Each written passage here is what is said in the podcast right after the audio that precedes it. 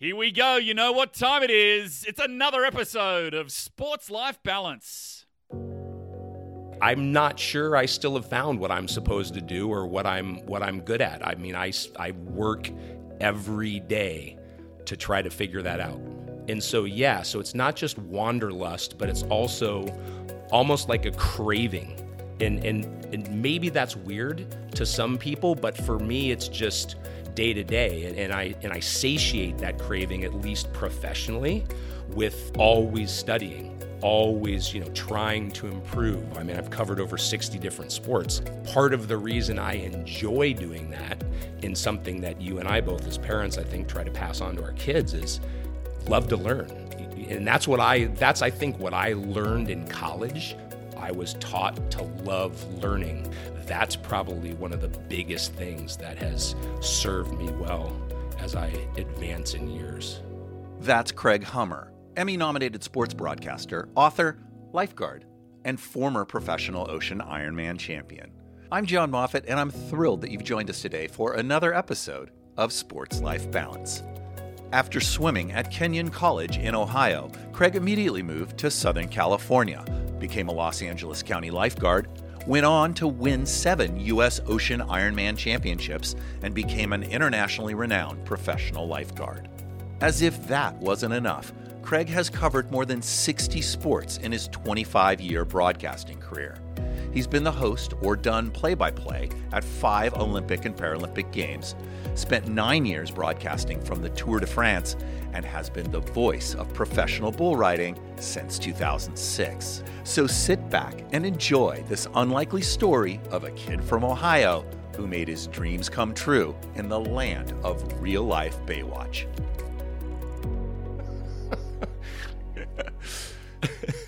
So, Craig, you don't ask me questions, right? I get to ask you questions. Fair, I mean, fair enough. No, you can ask me questions. Okay, whatever you want to do. It's your podcast, John. well, Craig, I am so glad that uh, we've been able to pull this off. It's been quite an ordeal. Um, as far as scheduling, even though we live what a grand total of 15 miles. I was just going to say, right, as the proverbial crow flies. but you know, you're a very busy guy. I've always seemed to be on planes, so you were very nice to drive down here, get in some beach air. Well, I'm glad you were able to squeeze in some time of sports life balance, and I do need the beach air. Um, so you just flew in from Chicago like a f- couple of hours ago. Uh, yes, I did. I was actually in Maine, so I had one flight before I even texted you in Chicago. Oh. So uh, yeah, I mean, but y- you and I have shared many conversations over the years. Um, I'm not going to complain about, about travel. That's just sort of part of my life. No, it's it's it's certainly a testament to your success is you being gone on the road quite a bit. Well, Thank you for saying that. Uh, it's just a necessity, right? I mean, as a sports commentator, and certainly, as you remember, for from both of our athletic days, I mean, yeah. it is. It's just it's just built in. It doesn't make it easy. Sometimes it makes it actually very frustrating because, as also you and I have talked about a lot, um, we tend to be like minded about a lot of stuff, and um, sometimes you just don't want people in your way. But that's rarely the case when you're traveling. Yeah, well, there. Yep, yeah, that's that's for sure. There's just a million people in your way, even during good, the COVID. Times. Good problem to have, though. Yeah. So, um, so you know, you've you've done, as I said before, you've done an, an amazing array of things in in your life, and and the Craig Hummer that people watch on TV, you know, kind of the blonde Southern Californian. it, it, in so many ways, it belies the way that you were brought up as a kid in the Midwest. Uh, certainly. Um, I w- was, and perhaps many people would say still am, a Buckeye. um, I was born in Akron, Ohio, mm-hmm. raised right around Columbus.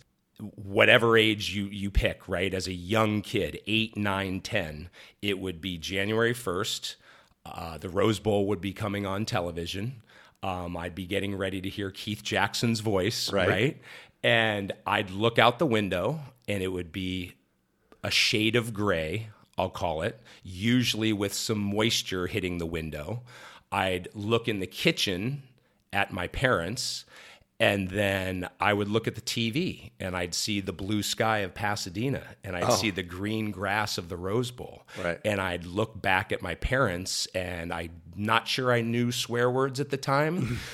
But if I did, they probably were rolling over in my brain saying, What the F are we doing here? I'm going there. Right- Wow. As I watched the TV So this is as So- a little kid. as a I mean, little kid. So so I was on a plane. Um, I went to a small school called Kenyon College for Mm-hmm. uh, for you know university slash secondary, and within 12 hours after I graduated from college, I was in California. I was wondering about that. How, you know, a kid from Ohio ended up in L.A. because that's of course where our story kind of picks up. But I'll, we'll we'll get we'll get back to that in a sec. I want to go back to when you were younger. You you gravitated towards swimming, um, and as we both know, and we've both talked about, you know, you have to have a little bit of a screw loose in order to thrive and enjoy a sport like swimming. Yeah, without question. And in fact, I had even more than just one screw loose because I can remember this vaguely, but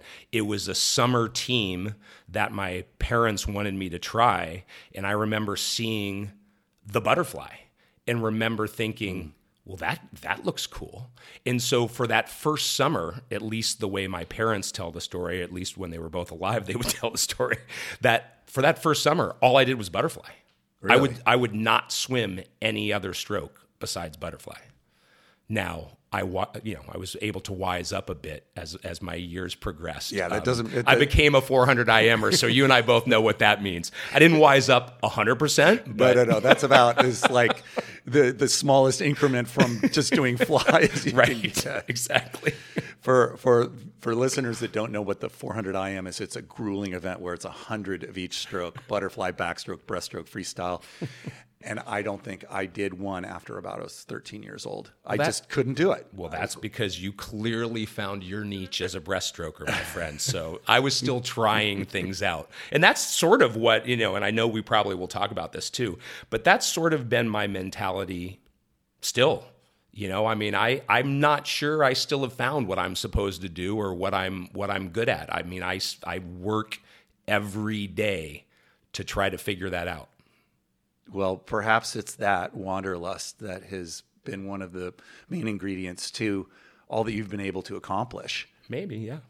I don't know. Yeah. You need need you need aspiration in order to achieve. Yeah, and I, and I think you know whether whether I was trying to think about this when you and I talked about doing this podcast, but um, I I don't feel like I've ever found my perfect home, and so yeah, so it's not just wanderlust, but it's also almost like a craving, and and and maybe that's weird to some people, but for me, it's just day to day, and, and I and I satiate that craving at least professionally with always studying always you know trying to improve. You know i mean uh, you know you've seen my bio. I mean i've covered over 60 different sports. Right. part of the reason i enjoy doing that in something that you and i both as parents i think try to pass on to our kids is love to learn and that's what i that's i think what i learned in college i was a history major so it wasn't like i you know knew that i was going to do something with my life other than i was taught to love learning both in high school and in college and i think that's probably one of the biggest things that has served me well as i advance in years So when you were in college, you also swam. I mean, by the time Yeah. Mm-hmm. you got to college, you you started swimming when you were five. So by the time you got to college, you'd already spent well over a decade in the pool. Absolutely. No, I mean, I, it's funny. I, I went to Kenyon College, as I've already said, very tiny Division three school. Um, if your listeners know this about how, i- at least in sports, colleges are, I'll call it, divided or segregated, or or how they sort of parcel them out. Division one, like you went to, athletic scholarships. I mean, across the board, right, for mm-hmm. sports. Division two, the same. But in Division three, there are no athletic scholarships. So I actually went on an academic scholarship to Kenyon. And the good news, if you're a Division three athlete, is hey, you don't want to be an athlete anymore. You're not tied to a scholarship. You know, there there's nothing that is keeping you doing the sport you've chosen to do except that you love it and and I think that's also maybe something that I learned early on was I mm. learned to seek out or to try to seek out things that I was interested in at first mm. that then became something that I love to do. Well, there, that's yeah, that's that's a really interesting point that you bring up because you know without without that love, as you say, there would be no passion, and without that passion, it's just very very it's impossible to do very difficult things. Well, and I'm glad you very glad you used that word because of the the the number of sports that I said a moment ago that I've done. All of those are passion sports. I, I have not had the opportunity, let's say, in, in my at my current state, to do play by play, which is the role I do in my television shows, um, for football, basketball, baseball, or hockey, right? The traditional stick and ball stuff. Um, who knows why that hasn't either happened or why my path has been what it is. But I do think it's because I competed myself in a passion sport. And, and I define the passion sports by people would do these whether they got paid or not. You know, right? I mean, when you and I started swimming, it was a passion sport, right? There were not professional swimmers out there. I mean, Right. you could become an Olympian as you did, um, and as I tried to become, but but right. I mean, it wasn't like it. We aren't. We weren't. I should say, in the state of sports that we're in now, where you can make money Right. in a lot of different ways. And that's sort of what, you know, if you'll allow me to segue a second, when I was a professional sport or sports athlete in the weird ocean Ironman stuff that I Right. did, the lifeguard sports, um, that was sort of the beginning of this trend. You know, that's when beach volleyball, you know, was was having a heyday. That was when skateboarding, you know, was taking off. That's when BMX, you know, uh, clearly cycling had been a, a huge thing for then. But you know, cycling started out basically as, as a passion sport, you know, decades, if not a hundred years, ago. Especially in the United States. Absolutely. So so again, I'm I'm lucky now that I get to translate who I was and what I felt as an athlete into whom I'm around and what I have to convey as a broadcaster. Well, that's what makes you so interesting, and that's the stuff I want to. That's the juice I want to talk about with you because I, I'm endlessly fascinated by athletes and their motivations for doing things, and and and also great physical prowess and mental prowess and toughness and, and all of those things. Um, let's go back really quickly. Then you talk you, you you talk about it as like a blue sky moment where you decided you are you are going going to Los Angeles like I can't imagine doing that. Like that's a that's an enormous just leap to follow your dreams. Is I, I think so. And, and sorry to overtalk you for a second, but I, I also think that you can't go anywhere. Any of us on the planet can't go anywhere unless you dream.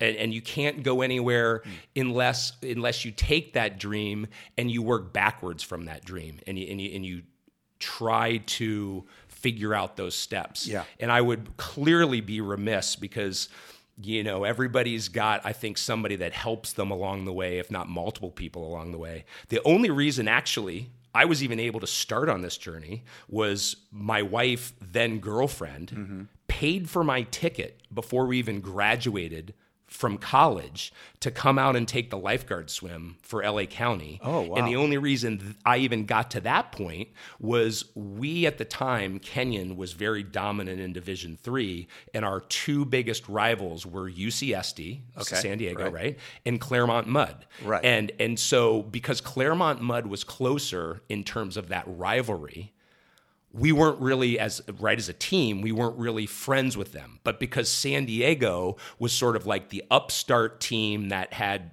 great swimmers but weren't as close as a team to us mm-hmm. we oddly became buddies in terms of our teams. Like they came to kenyon one year when i was there to do a dual meet.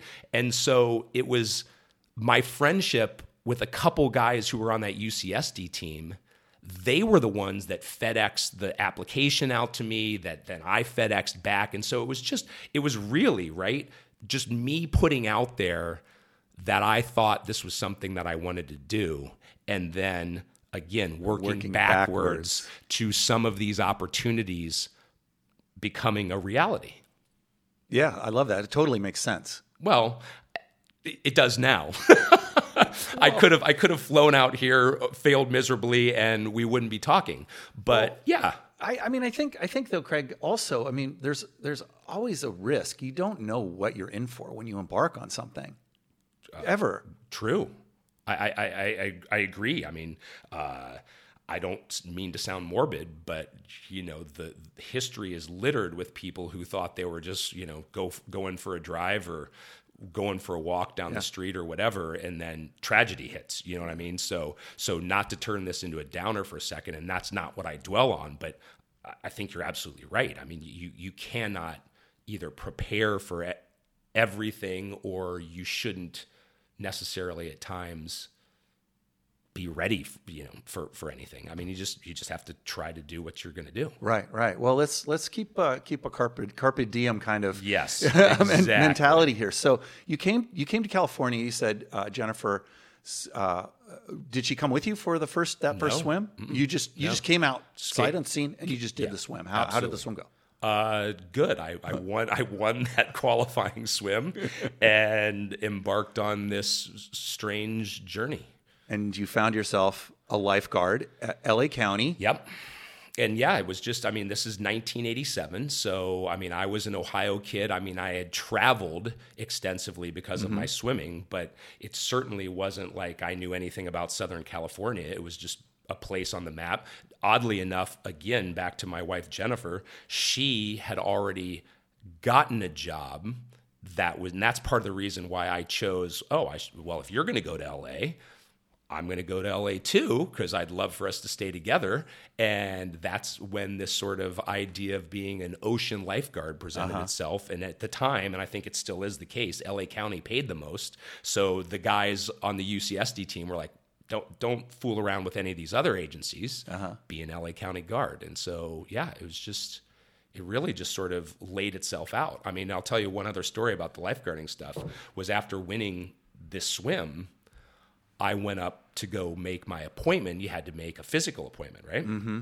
And I couldn't attend the first rookie school because I still had to graduate from Kenyon College. Oh, you so went I had back to go to school. back. Yeah, I had to go back to Ohio. I mean, I literally only flew out for a few days, and so the woman who was the logistics slash you know I don't know HR person at the time said, well, if you can't um, if you can't be in the first rookie school, you can't have an appointment on Yeah. Monday morning, which was the only time I could go because I was catching a plane. And so she's like, "Sorry, good luck next year." And so and so I went and told the the lifeguard um, Dave Moore, who I was staying with, and his brother Chuck was a permanent, and they basically took me upstairs to meet the captain, whose name uh, was Don Rohr, and big gruff sort of walrus of a man, hu- huge, you know, and and I'll never forget being sort of paraded through this like glass house down at Santa Monica Pier. I mean, what did I know, right? I mean, Yeah. it was just I was as wide eyed as wide eyed gets, and I saw Chuck go in and talk to at the time it was Captain Roar, and and I see them sort of gesture. It's all behind glass. I can't uh-huh. hear anything. So finally, he comes out and he's like, "Are you the kid that won that swim?" And I said, "Yes, sir." And then he said, "Are you going to work Central Section?" And I didn't really know what Central Section was, except I figured it was probably his section. And so uh-huh. I said, "Wherever you need me to work, sir." And he goes, uh-huh. "All right, come with me." He truly grabbed me by the scruff of the neck, marched me down the stairs, and and, and put me in front of this woman. And and he, these were his exact words. He said, I have never seen anybody win the swim like this gentleman just did. You're going to give him whatever he wants. Nice. And the, and the lady was just a little miffed because, right, she got sort of overruled in her position. you did an end run on her. But I sort of did do an end run without knowing. Right, But right. again, it was just one of those weird steps of fate. wow. So you found yourself a guard. Yeah. Like this is also where this is Baywatch. This oh, is Correct. This is like the famous television show. This is Yes. as glamorous as Well, as as you get as far as what the perception is of the job. Absolutely. I mean, it, it was, you know, if, if there are baseball players listening who want to play for the Yankees, or you know, or there are football players out there who we're old enough to remember when the Dallas Cowboys, right, were were America's team. Mm-hmm. Maybe not so much anymore, but uh, depending on your region, right, that's what LA County lifeguards are yeah. to the lifeguard world. I mean, they are the cat's meow. But it's it's also not just sitting in the sun and oh, talking no. to women and grabbing rays and relaxing. No, I mean no. it's it's serious life and death business. Absolutely. I mean, yeah. you know, look, let's let's as funny or as fun as my star- stories might seem to become a lifeguard, uh, the responsibility that every single beach guard has, no matter for LA County or whatever, it is very real. I mean, I, I have so many friends that are still permanent lifeguards or mm-hmm. firemen, as you do too. And, and, I mean, my respect for anyone in, in not just civil service, but first responders or anything like that, right? I mean, this is it's real. So so I lived that. I was a, I was a lifeguard for 27 years. Thankfully, did not ever have to deal with life or death in terms of in the moment. I was I worked towers where something either happened life or death the day before or the day after. Mm-hmm. Um, I responded to very serious injuries and other things, but the life or death stuff I, I never had to see firsthand, which was um, okay mm-hmm. with me. Mm-hmm. Yeah, indeed, for sure. Well, the, your lifeguard career segued rather quickly into lifeguard competition. Yes, and and it what is lifeguard competition? Explain this to me because it is a bit convoluted and it's not yeah. like we see it all the time on no, TV. no, totally. You're right. And and and taking a little bit of what I do now to then explain what I was doing then. Lifeguard competitions are a lot like rodeo. You know, there are mm. multiple events at a rodeo. Oh, right, right. At a lifeguard competition, it's the same sort of thing. Okay. I mean, th- there are pieces of equipment, let's say, that we use paddle boards, surf skis, which mm-hmm. are like mm-hmm. kayaks, um, dories, which are the, the row boats, right, that you see.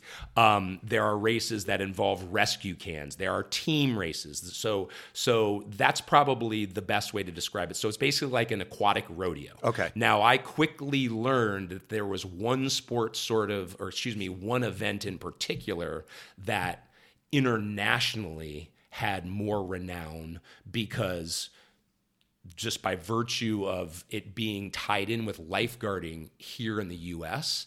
In other countries around the world, the, the ocean Ironman, which is basically more like a triathlon, mm-hmm. although it's four disciplines. So it's the swimming, it's the running, which okay. is beach running, so no shoes, right? And then the paddleboarding again. Now, right. most of your listeners will be like, oh, yeah, I go out on a stand up paddleboard. It, this isn't a stand up paddleboard. This was, you know, you're either on your stomach or on your knees okay. in, a, in a powerful position, sort right. of going in and out of the surf surf line. And then again, back to what I called surf skiing, which instead of a kayak, technically you sit in it uh-huh. A surf ski, you sit on top of it with a molded seat and foot pedals that that steer a rudder. Right. So a surf ski is 18 feet long, or at least that was the standard, you know, when I was doing these competitions. Mm-hmm. And so these competitions are professional in New Zealand, South Africa, Australia, and I, for whatever reason, really knew about that right away, hmm. and that became something I felt like I might be good at. Right. So I didn't pay attention to all the other aquatic rodeo events. I started focusing, even though I only came in as a swimmer, I started focusing on that, you know, four discipline. Event. Right, right, and and you you were good right away. Um, and correct me if I'm wrong, but you you won the U.S. Life Saving Association National Championships in your first year, or was this your? Se- it, it was within a calendar year, right? Yeah, it was my it was my first summer. We went to Hawaii. Oh I mean, my gosh. You know, yeah, Makapu'u, which yeah, is my favorite beach. I know, right? I mean, oh. one of the things I really enjoyed about my post collegiate athletic career was I traveled all over the world. Um, usually all expenses paid, mm-hmm. and got to basically be out in the sun and be in the ocean. Um, so there's not a lot to dislike, at least right for somebody coming from like you and I did as a swimming background. That sounds like fun to me. Um, and and yes, the the event that I actually won that first summer was called the Run Swim Run, which was the easiest thing for me to transition to be, being a swimmer. Um, and that's somewhat what got me noticed because I won that run, swim, run. I then got asked to be on the US team to go to Australia in 1988. And that's where I saw sort of what this great big world of lifeguard competition was because Australia is the mecca. I mean, Right, that is, that right. is, they are, you know, you might get some South Africans or some Kiwis that argue with this fact, but in terms of just numbers and and pure just proficiency in in this sport, that's where you want to be if you want to try to get better.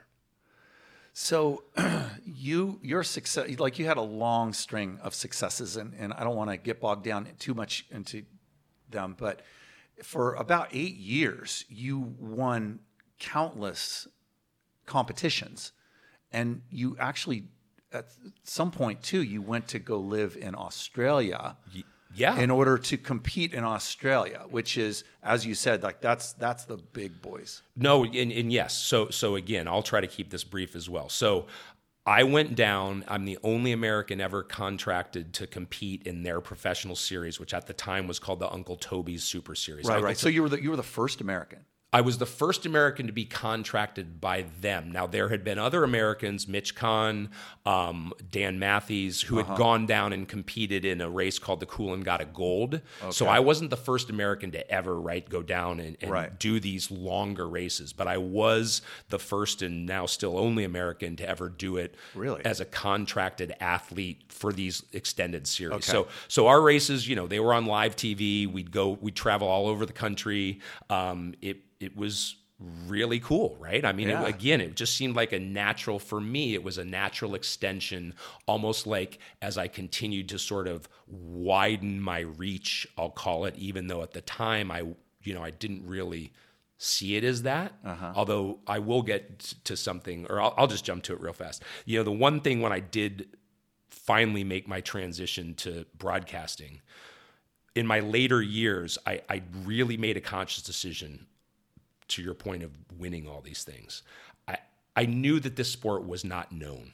I knew that i was not going to make a living at this sport. I knew that um, it was confusing like you've already already mentioned. Yeah. so i made a very conscious decision to be the best for so long and at so many of these sports within the aquatic rodeo that when people thought about this sport, there was only one person they thought of. And and that thankfully became me. And so that tended then to open doors, whether they Yeah. were PR doors or the story I'm going to share with you is is I think it was 1995. The one professional competition we did every year was down in Hawaii and it was run by a company called Event Marketing. Mm-hmm. The man who r- ran it at the time, who who came from the hotel industry and had worked for the Hawaiian Tourism Board, his name is Tom Kiley. Uh, I walked up to him after winning one of these races. It's called the King's Race. And I said, Hey, you know, Tom, look, I, I don't know how long I'm going to be an athlete, but I'm starting to plan for the future. And I'm thinking, broadcasting might be something I'm interested in. And, and he was doing a number of different shows at the time down there. And I said, So if you ever have anything in mind, please, you know, or if you ever have anything that might be something I could do, Yeah. please keep me in mind. So he, you know, listened to me very dutifully and then uh-huh. just sort of nodded his head when I was done. Five minutes later, he walked up to me, handed me a microphone, and he said, Go interview the winner of the Waikiki Rough Water Swim. If you do a good job, I'll keep you here, all expenses paid for a week, to host the Diamond Head Biathlon No for way. ESPN. And that's how I got my There start. There you go. Now that's a break. That's Yeah. a break. So so you you very it, it sounds to me like you were you know now it's all the rage to say you know I'm creating my brand, but you were creating your brand before people even talked with the, that vernacular. that you know you were you were kind of like the you know you were the lifeguard. You were you know the beach guy. Um, and and um, so the you did a lot of sports, for example, that had to do with beach lifestyle. Um, so surfing and volleyball and and triathlons and things like that, right? So from there, that's is that the, That's the yeah, that- trajectory that that, you went? Yeah, Okay. that's absolutely right. I mean, you and I have both worked in the TV industry long enough to know sometimes the people in power don't necessarily see what you see. and they aren't necessarily as willing to take a risk like perhaps you are. Right. So, yes, it was very easy to get slotted into a lot of these action sports and ocean sports and beach sports as they came up and sort of got their day in the sun on TV. Right. Yeah. Now, I also remember that you you had some side hustles. Like the, like this was this did not come with like a spigot, you know, it didn't come as a fire hose. It kind Yeah. of it kind of started out as more of a trickle, but like you I remember you and I think this is the way that we got to know each other was when when you were a master's coach. Yeah, in the late 80s. Yeah, early Yeah. '90s, and Yeah. and and I was just kind of swimming for fitness. But you would you would be the coach, and you'd be there 5:30 in the morning, and you know you park on, and you'd be coaching yeah, us. you know, mul- multiple times a day. Some days. I mean, yes, and so I, I think anyone can relate to this, right? I mean, there's there's no straight path. I think to anything. I mean, you- Absolutely not. Right? For, forget the work for a second, which you have to be willing to do. Um, it's almost like a, a pinball, right? Or or, or, or or what what's the game? I can't think of it. Pachinko. The- the- yeah, exactly. Pachinko, yeah. Right. That, that that either comes down or right. I mean, there, there's no direct line Yeah. in this. I, I would. I mean, look, I'd be lying if I s- didn't admit I'm envious of people that possibly have that direct line that that know they want to be a firefighter or a doctor or a lawyer you know when they're mm, when they're yeah. young mm-hmm. I, I I started this podcast off by saying I still don't know if I, am doing what I'm supposed to do. I'm just trying, man. I'm just trying to, you know, pay the bills and keep it all afloat and be a good dad and, you know, Yeah. all of that. We'll return to Craig Hummer in just a minute. But first, I want to tell you about our partners, Roka. Their motto is field tested, athlete approved. And listen, I've been a Roka user for years. And even though I'm an athlete and I'm a bit on the older side, I definitely approve. And let me tell you, there's nothing better than using supreme quality gear like Roka's. And check this out. Roka also makes the best performing eyeglasses and sunglasses on the market. They're really lightweight and they all come with adjustable non slip nose and temple pads, and they stay put right on my face no matter what I'm doing. And I've got some on now, and I totally forget that I'm wearing them throughout the day. Roka also has their exclusive try at home program where they'll send you some glasses. You can put them to the test and purchase your favorite. So please go check them out. Head to roka.com, that's R O K A.com, and enter code SLB, yes, as in Sports Life Balance. That's three letters SLB to save 20% on your first order. And that's for anything on their website. Enjoy. We're back, and you're listening to Sports Life Balance. I started this podcast off by saying, I still don't know if I'm doing what I'm supposed to do. I'm just trying, man. I'm just trying to, you know, pay the bills and keep it all afloat and be a good dad and, you know, Yeah. all of that, right? So I'm lucky, though, that I have fallen into and worked towards a lot of this stuff. Yeah, yeah. Well, I can relate, and I think a lot of listeners can relate to trying to continually figure out what's the best step. Yeah. But what's the best next step? Yeah. Yeah. Yeah. It's just I think it's it's it's it's it's, it's just part of living. It's part of living a well-lived life is, you know, trying to be trying to be better with each step or with each direction uh, that you take.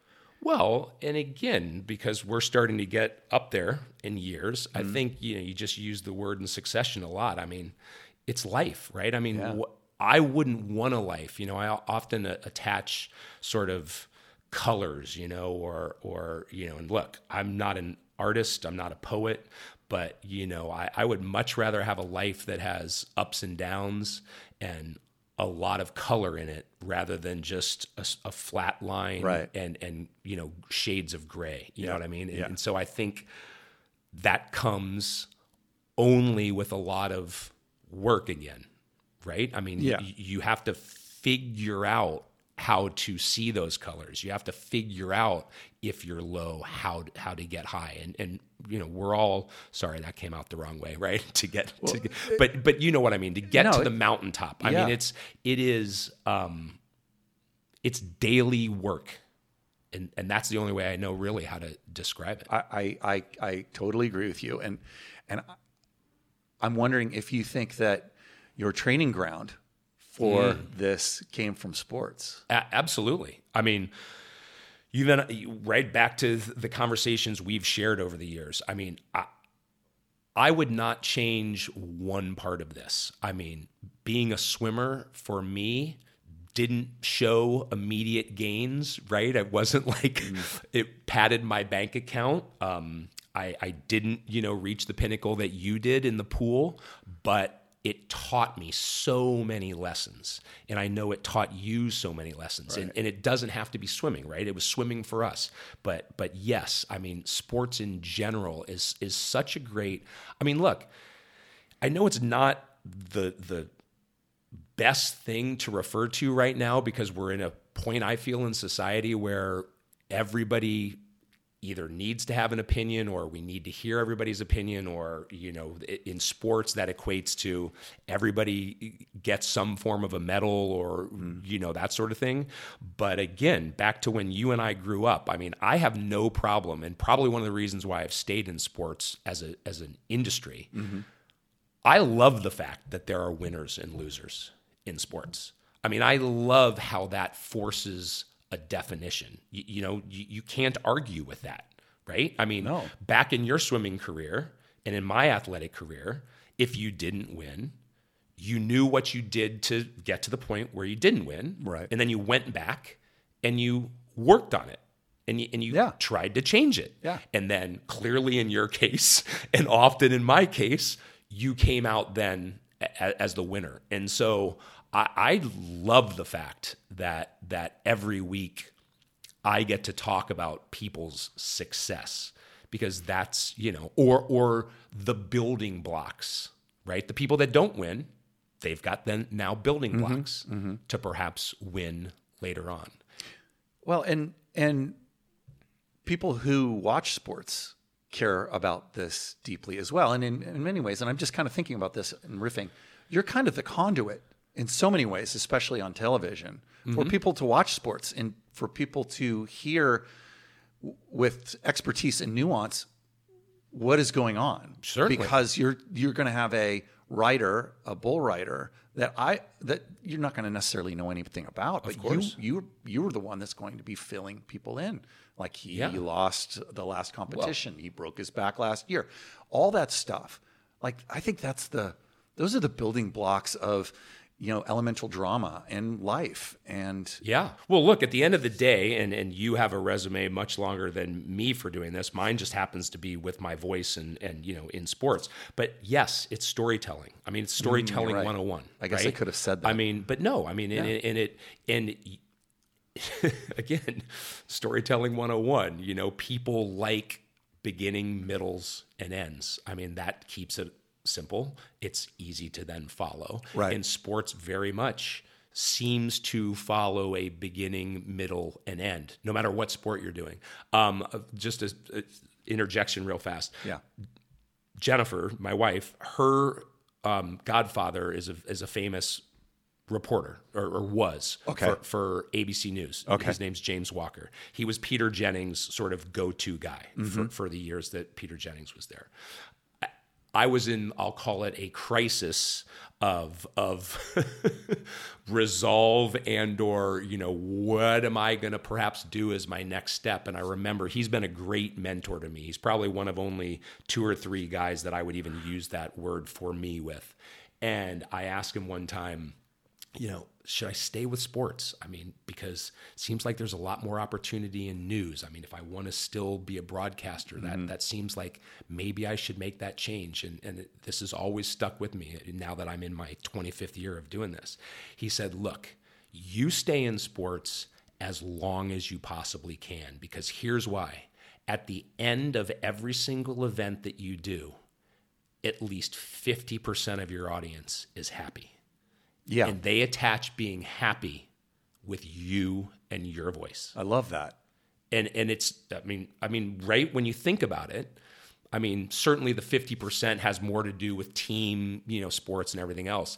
But it but it really is true and and not that I want to turn this into a right a political slash state of the world conversation, but clearly part of what has helped keep a lot of society afloat and motivated through the past 18 to 24 months that we're you know going on mm-hmm. is sports. Yeah. And you know i mean it is look i don't have to tell you the olympics even though it was postponed a year I, I have so many people that told me they have never watched more olympics in their life because it right? Because it was just what they needed.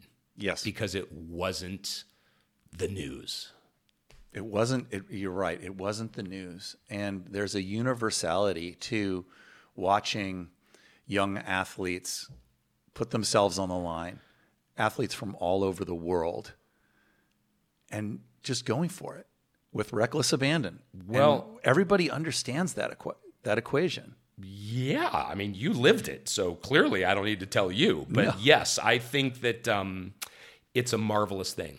I'll tell you a funny Olympic story in this. Hopefully, your listeners can glean something out of this. But I remember as a kid, I just thought the Olympics were my future, right? Mm-hmm. I mean, I I just it was it. Like I remember delivering a speech in the fifth grade where I stole one of my mom's white bed sheets and I and I made the Olympic rings, you know, and I ruined uh-huh. this sheet and I and I just colored the Olympic rings as my backdrop for this speech. And I remember being fixated on the Olympics, okay? Mm-hmm. But I never was fixated to the point where maybe you did this. I'd love to hear your your, you know, response to this. I didn't say I want to go to the Olympics and win the 400 IM. I didn't say I want to go to the Olympics even as a swimmer. Mm-hmm. I just said I want to go to the Olympics. So when I didn't go, as a swimmer. Of course, I was disappointed. But then, interestingly enough, in 2004, when I covered my first Olympics right. as a broadcaster, right. I all of a sudden remembered thinking this as a kid. And I remember going, light bulb, right? Wow. Be specific with what you want, be specific with what you wish for, be specific, right? In, in what your direction is, because I, I finally got my wish. I, all I ever wanted to do when I was a kid, supposedly, was go to the Olympics. Well, I, and I ended up covering five of them. Yeah. So, so again, I, I just really like I get chills when I when I think about that because I just think, damn, if I'd only said I want to beat John Moffet in the breaststroke. I probably should have wanted to be Craig Hummer. I mean, who knows? Yeah, no, I, I don't know, but yeah, the Olympics certainly are to me something very close, and as to you, and I think it's just one of those things. It's it's just it's the world comes together. Totally. You know, every couple years, the yeah. world comes together and um, and it is a celebration, and the borders don't matter as much, and immigration and all these political, all the political yeah. strife and all the stuff that's going on geopolitically or locally or whatever, it just kind of melts away just for yeah. a couple weeks every couple years, yeah, and um, and I think that the, it's it's it, it's needed. It's needed. Totally. No, I, I couldn't agree more. Well, um, I just thought about something really yeah. fast. I want to interject this. I told you I was going to do this, so I, am sorry if this is a, a planned segue. Um, I can't believe you're even here talking to me. Okay, because the guests, the list of guests that you have had for your podcast, and I and I'm not saying this for you to even say something like, "Oh, come on" or whatever. But I mean, you know, we talked before we started recording right. about Christine, right? Yeah, who was right. the first Peloton Christine instructor? Christine yeah, yeah, who was the first Peloton instructor I ever took. Who I and still my favorite. still take her classes. Yep, you know, me, me too. too. Um, you know, we talked about Phil, right? I mean, in mm-hmm. terms of what he's been able to do with his shows, not just the Amazing Race, but Tough as Phil Nails—you know, mm-hmm. and so for me, my connection to him is that I mean, clearly, right? I, I've done a lot of hosting. I, I'm in this world. You know, he's always been this sort of shining light. Not to mention he's a cyclist like you and I.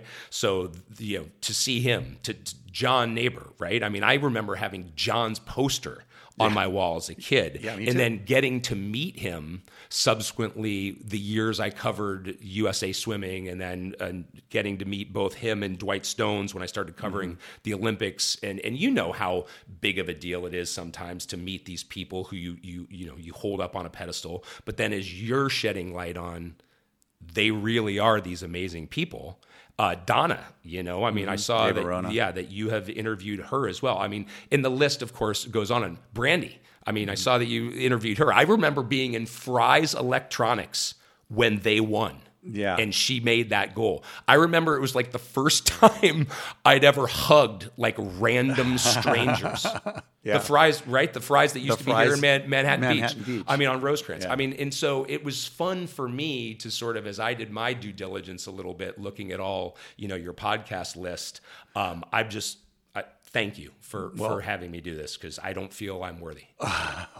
Well, believe me, you're Nah. you fit right. Uh, You fit right in, and and y- you know it comes down to storytelling. It comes down to I am trying to create through the guests that I have lots and lots and lots of points of view, and people who come at the same thing that we're all trying to get at, which is just life enhancing lessons from sports mm-hmm. from different directions. And that's one of the great things about athletics. You ask any athlete how they got into their sport, there's a different story. Yeah.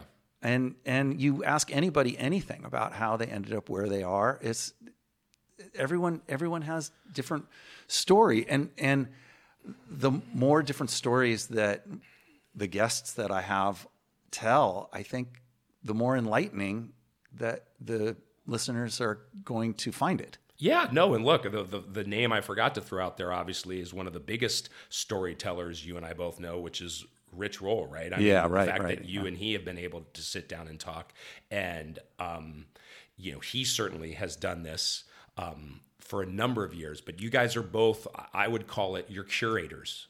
You know what I mean? I mean, you have taken on this responsibility to somehow curate a way for people to, you know, again, the name implies. I mean, you, you go into a museum, someone has decided why these works are important, right? I mean, that's um, sort of what you're doing with this podcast. I You're- think you're right. You you know? Yeah. I mean, to be comp- to be fair, to com- be compared to Rich, I mean, he's a wildly successful Of podcaster. course he is, I mean. I'm just this little upstart. um, and you know, my wife called me the other day. She goes, "You're kind of like the Ted Lasso of podcasts." Oh, that's funny. I think it's kind of funny because you know I'm just trying to get some positive vibes and some some positive stories that Yeah. you know there's there's good stuff going on and and sports makes for good stuff Yeah. and it makes for transformative stuff and you you give me an athlete and the athlete will always tell you that their lives were transformed in mm-hmm. some way mm-hmm. by the sports they participated in and it doesn't mean that you have to make it to the Olympic Games or the Paralympic Games or the pros or what have you in order for that transformation to occur. All you have to do is just go for it, work hard, have aspirations, and that's where the transformation happens. Yeah, and I think, you know, again, hearing you say those words, what resonates with me and, and why clearly you're also doing this as your podcast theme is yes, all that stuff is exactly what any of us should hope for with life Yeah, and, and yeah. want Right. for those closest to us to to either endeavor to have or to seek out. Yeah, and adventures adventures find you if you do that. Yeah. I think a perfect example of one of those adventures, and I was always envious of you and this adventure that you had for, I want to say it was close to a decade, was the fact that you got to be part of the Tour de France train. Oh, yeah. On, I mean, so it, what was it? Was it nine years? Nine years, yeah. Yep. Tell me, tell me how that how how that landed, and in what was it that you did at first? Um, it, it landed like a lot of the other 60 plus things that I've done in terms of if I'm categorizing things. It was a phone call. And I'm a freelance sports broadcaster. I mean, Yeah. I'm lucky that now I've done the PBR for 16 years and I've done the, the DRL, the Drone Racing League, for six years. But all of this starts with the phone call. And so with the tour, I was actually supposed to host the tour the year before I became a reporter. Um, there is a backstory there, which we're not going to tell in front of the mics. Okay. But um, it's interesting. It goes back to uh, my comment. Uh, throwing a little shade, let's say, at network executives and, and people in power in the TV industry. Yes. Um, so that didn't happen in 2003. So in 2004, I got a phone call where they said, "Look, uh, we know you're very good at hosting, but we have this this guy maybe you've heard of Al Trautwig that we're gonna that we're gonna have as the host. Yeah. Um, but there's a spot open, um, and I know it's you know in the TV world it's sometimes considered a step down to be a reporter when you're either a play-by-play Yeah. person or a host. But I was like, hey. I, I've dreamed about the tour. I think like you have, you know, my whole life. So yes, sign me up. So what was very funny was they waited until the very end when I said yes, I would like to do this. They're like, well, I know we said it's not really high profile, but you're going to be Lance Armstrong's personal reporter. And I remember thinking I was covering something. God, it wasn't the combat games. I was down in Atlanta covering something. Anyway, and they needed to know because I was going to leave in three or four days. Yeah. So as I've done a lot, and thankfully my wife Jennifer has the patience of a million wives, and I said I need to call my wife and see if it's okay. And thankfully she said yes. And so that's how I started. So those years when when Lance, you know, was winning 6 and 7, Yes. those were my first 2 years. So, oh right, wow, yeah, that was yeah, toward so, the tail so, end. So 04, 05 were Okay, my first two years. So I got to do the Olympics and the tour Oh, that was a big summer. in the in the same summer. Yeah. Yeah. These athletes, these cyclists that are doing the Tour de France are like they're they transcend human endeavor as far as their toughness and and I mean that and that's that's not without hitting the deck. Um, I mean it's just it's crazy it's a crazy human feat that Oh, these guys do summer after summer after summer. Yes. I mean, I have never been a professional cyclist. I've only been around them and seen them, you know, in their their weakest moments, some of them, and mm-hmm. some of them in their best moments, right? Mm-hmm. And and I was always, as you're getting at, I think, I was always fascinated in the storytelling that comes with that. I'm the athleticism, as you've as you, you have hinted at, is beyond. I don't think there's anything that rivals it. What they're able to accomplish is is Herculean, actually, and they're only able to accomplish it right because it's a team sport. And yes, there are individuals perhaps that win certain accolades within this team sport, but anyone who has followed cycling, um, not even at the level that I have, but you know, it, it's a team. I Yeah, mean, you, you don't yeah. get anywhere in that. And and again, it's like life. You don't get anywhere in life if you don't have your team. I mean, you may, right? I may get a chance to seem like on television I've got this and I've got that or whatever, but you know, behind the scenes, right? I've already mentioned my wife numerous Yeah, right. times, my kids, you know, friends like you, you know, whatever, right? We all have our our teams, but um, cycling is, is certainly at the forefront for people that have to endure. It's in it. Yeah, it's it, it's my summer is not complete if I don't get to watch the Tour de France in Yeah. 2020. The fact that it was delayed, it was just it was it just made for a much more difficult summer than it needed to be. Because Well, it was. I'm sure postponed. I'm sure NBC loves the fact that you still tune in. I- every morning, man, every morning. I haven't covered it since 2012. I mean, I still am, am very much a, a fan. Yeah. Um, but yeah, I really haven't covered any cycling since I think 2015 or 2016. Well, you've mentioned a number of different times too that you you you started doing a very different sport than the sports that you originally were seeking out, which mm-hmm. are the kind of beach sports. You ended up doing professional bull riding, which in so many ways is like what is a what is a guy who's built his career on summer sports and on outdoor sports, suddenly find himself with pro bull riding. How did that come about? Um, I will repeat the mantra: phone call. I was covering I was covering the Olympics in well technically it was the Torino Olympics but I was up in Sestriere I was working the Mountain Bureau for NBC and the man who was running it was I believe it was still Outdoor Life Network but maybe it was Versus I, I get gets a little fuzzy Yeah, when that right. whole transition took place. But his name is Marty Ehrlich and he was newly sort of appointed to run the network. And he i'd done some other things for him and he called me up and he's like hey what do you know about bull riding? And i sort of said not much. Um, why? And he said well uh, I know clearly because I've called you. You're at the Olympics, but we'd love for you to come to fill in the blank bull riding event. Right. And I said, no, I, I can't because I'm taking my wife on vacation to Venice, Italy after the Olympics are over. Yeah. And he was somewhat incredulous. He's like, wait a minute, I'm, I'm offering you a chance to do this. And I said, yeah, but I promised my wife Yeah. that this is what we're going to do. So he goes, okay, well, they're in Reno the week after. Can you get to Reno? So I flew from Italy and the it, right the magistry of the Italian Alps Oh, and right. the canals of Venice to Reno. Wow. And that's where I got my first taste of bull riding. And they tried me out, and they wisely made a decision at the time.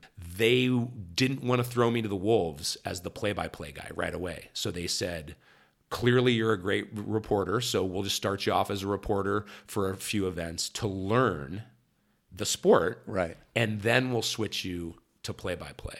And that's what happened. Wow. And that was what year?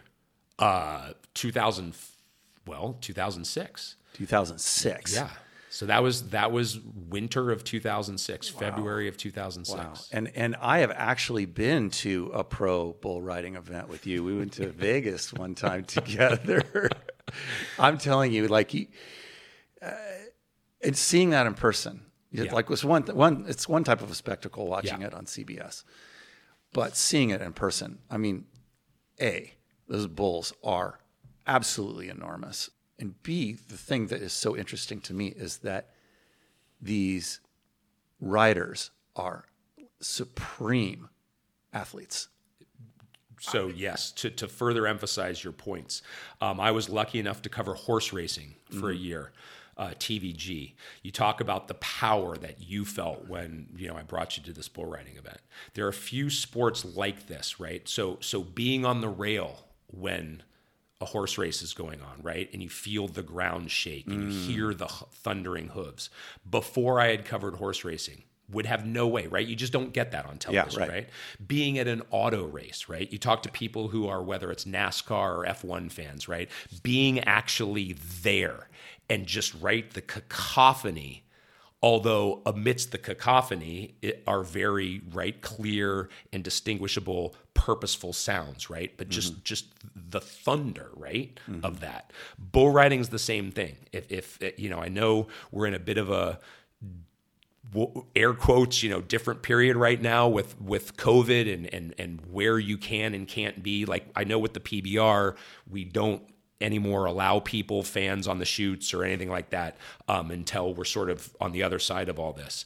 But uh, what you experienced yeah i mean it, it is when when these 2000 pound animals shake tons of steel mm-hmm. just because they decide to you know rattle up against him, right? And that leads me into what you said about these these riders being the athletes that they are.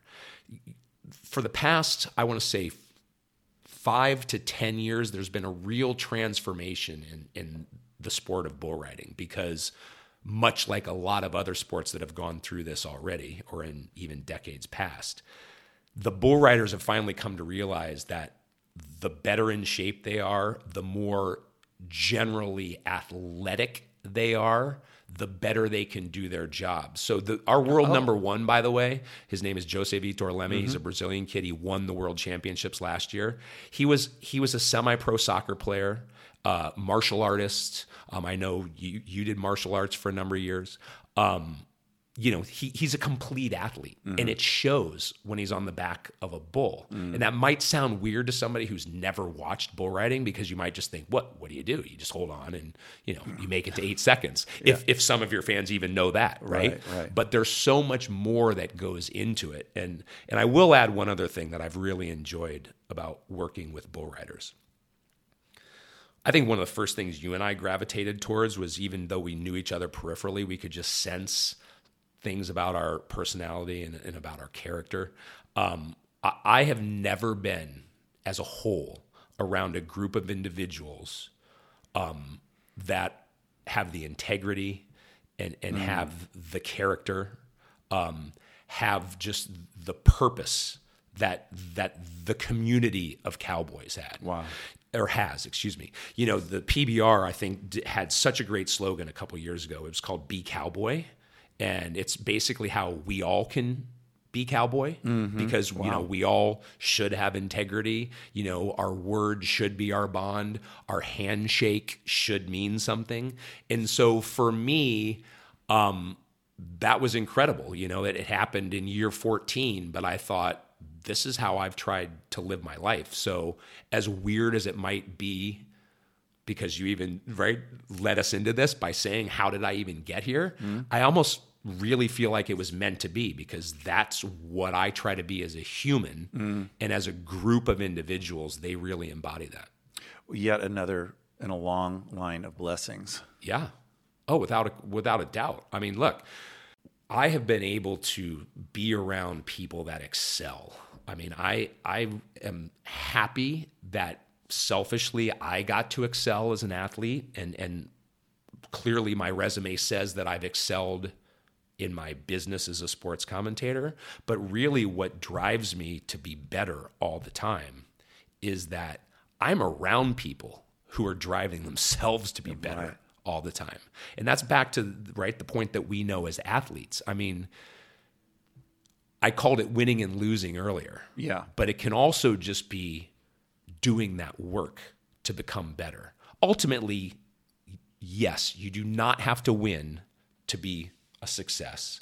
And if you lose, that doesn't not make you a success. But I do feel that you have to put the work in to try to get to the pinnacle of something. I mean, I just I just feel like that that is just something ingrained in me. It's something that I'm around all the time because of my job and and I enjoy seeing the culmination of that. Yeah.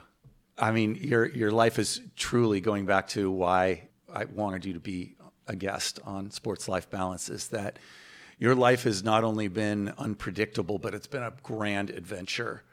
I'm really looking forward to see what some of your next endeavors might be.